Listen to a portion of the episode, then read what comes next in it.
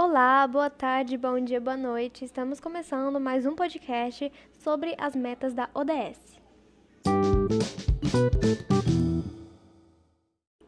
O meu nome é Maria Eduarda, eu sou estudante do ensino médio do Colégio Nossa Senhora das Dores e a gente vai comentar sobre a oitava meta, que é proteger os direitos trabalhistas, promover ambientes de trabalho seguros e protegidos para todos os trabalhadores. Nisso, a gente inclui os trabalhadores migrantes, as mulheres migrantes e as pessoas com emprego precário.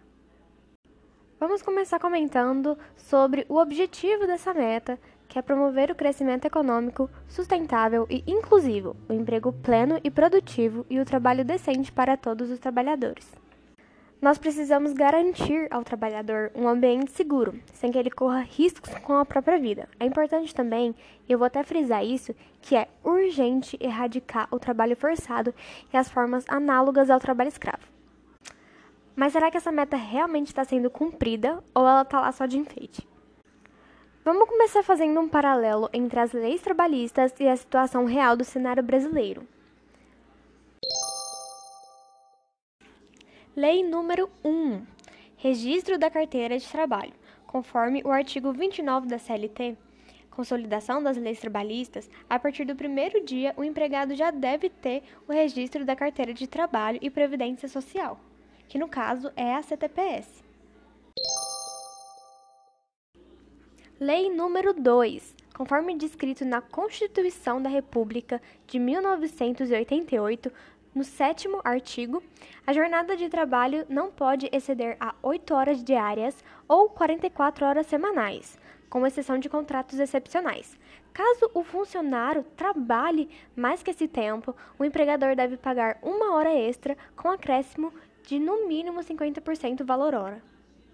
Além dessas duas leis muito importantes, podemos citar também o FGTS, que protege o empregado caso seja demitido sem justa causa, além da licença maternidade, licença adicional, noturno de periculosidade e insalubridade, abre parênteses, que deve ser pago caso os trabalhadores exerçam funções que envolvem atividades perigosas, fecha parênteses, férias, dentre outros.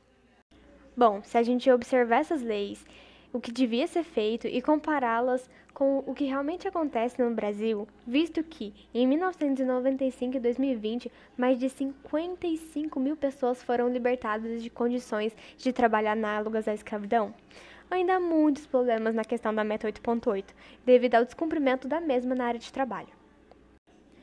Para que essa meta seja cumprida no Brasil, é preciso reduzir o grau de descumprimento da legislação trabalhista, no que diz respeito ao registro, às condições de trabalho, às normas de saúde e segurança no trabalho, com ênfase nos trabalhadores em situação de vulnerabilidade. Então encerramos o nosso podcast por aqui. Espero que vocês tenham gostado. Um beijo, forte abraço.